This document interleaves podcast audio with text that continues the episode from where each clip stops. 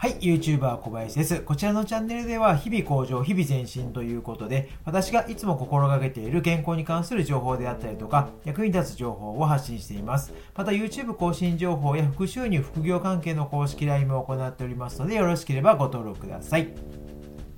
はい、ということで、今回のテーマは、最新医学が証明、歯と全身の関係から削らない治療法までということで、今日はですね、あの、配信していこうと思います。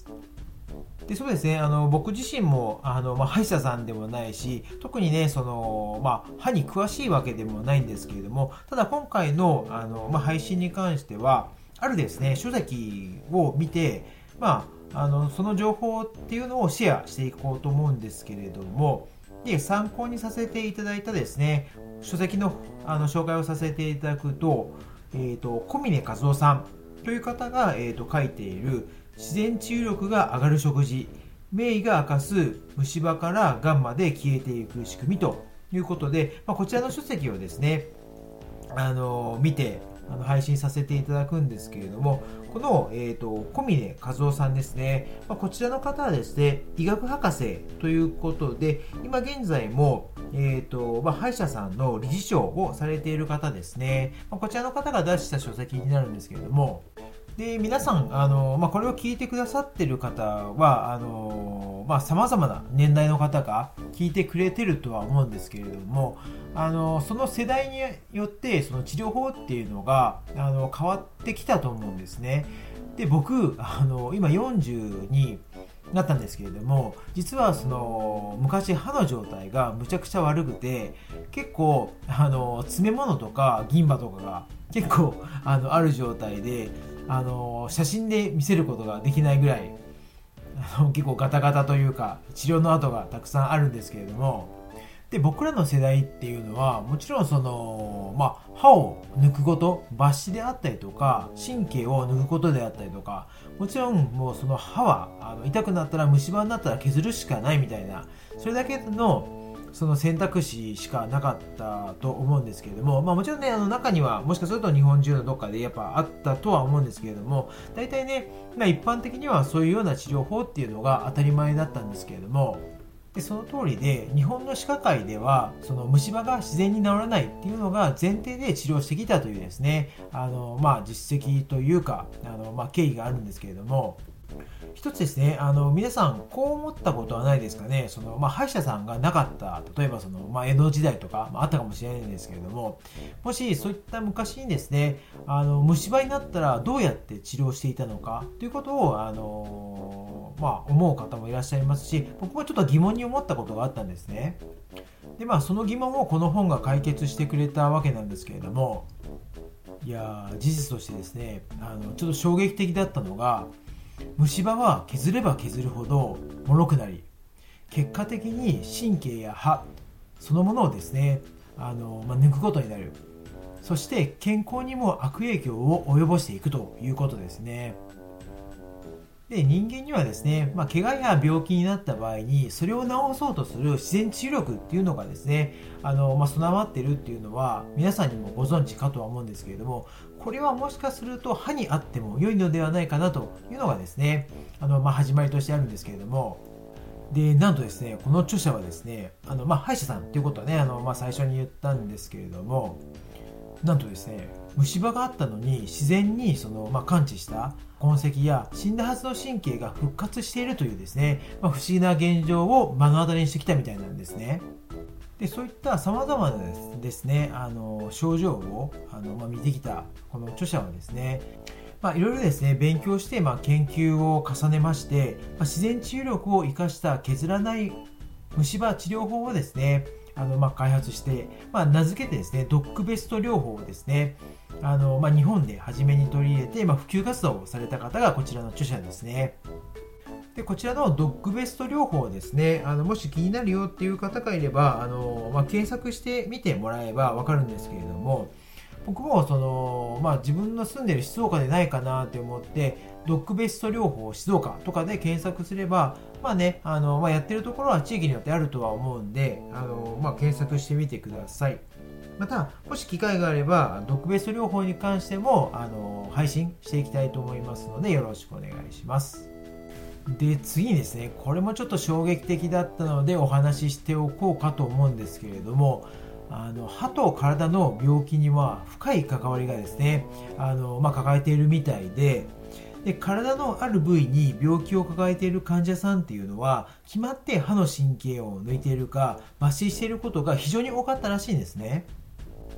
でね、その最新の医学ではであの、まあ、証明されたみたいなんですけれども歯と体はつながっているというですね明確な証拠っていうのが、まあ、ある研究によって発表されたらしいんですねでアメリカの博士たちは、ま、DFT というですね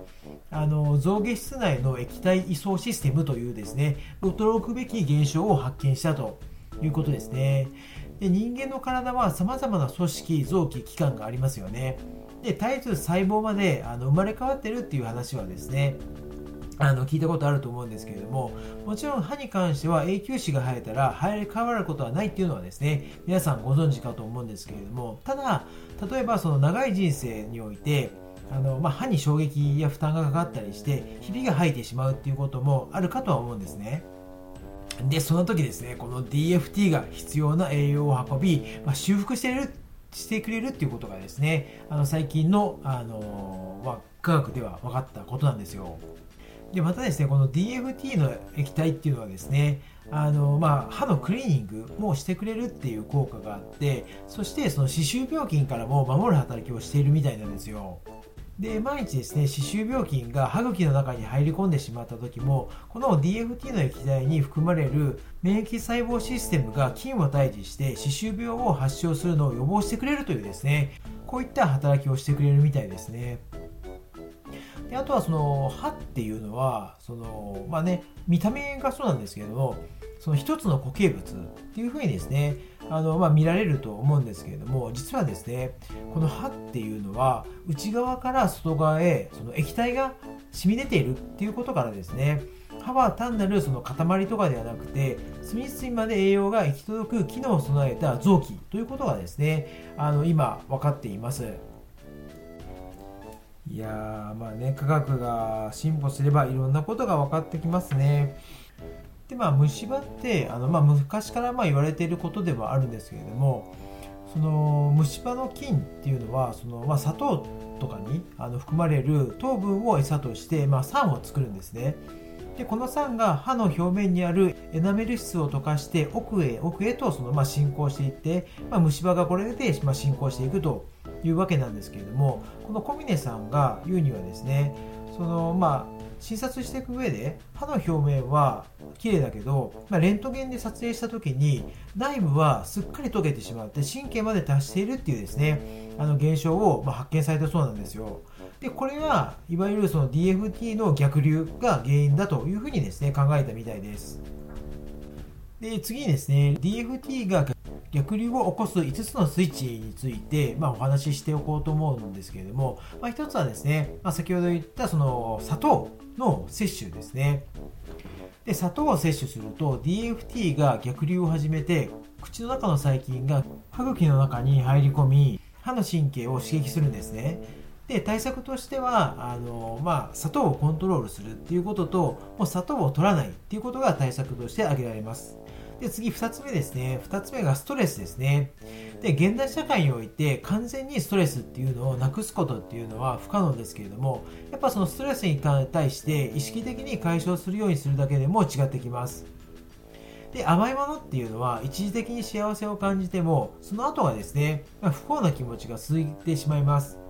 で、それがそのストレスを感じてしまうっていう原因にもなりますんで、で、さらにその甘いものっていうのは、あの脳の酸素を不足させてしまって脳細胞が死滅していくとですね考えられていますね。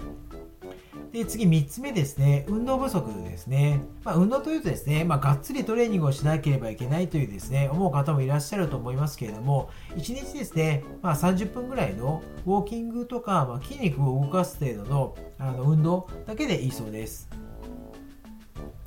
で4つ目がビタミンミネラルの不足ですね。で野菜を取るのがあのやっぱり一番ですね。で現代は農薬や品種改良によって野菜そのものの栄養が減ってきてしまっているっていうのもありますので、まあ、必要とされている量よりも、ま、多めに取ることが必要ですで最後ですね、薬剤の使用ですね。虫歯の多い患者さんっていうのは薬を飲んでいるあの患者さんがあの多いみたいなんですね。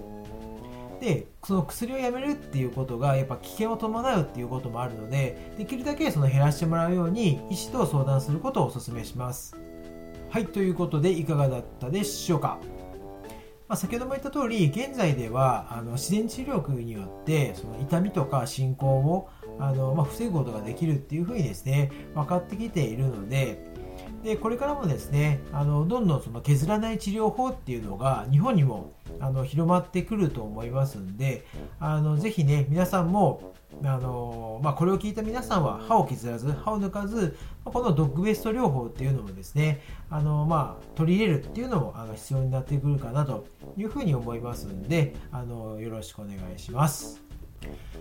はい、ということで最後までご拝聴いただきましてありがとうございました。まあ、Twitter ですね、Facebook、ノート、Instagram と、えーの SNS も行っておりますので、よろしければフォローしてください。はい、ということで、さよなら。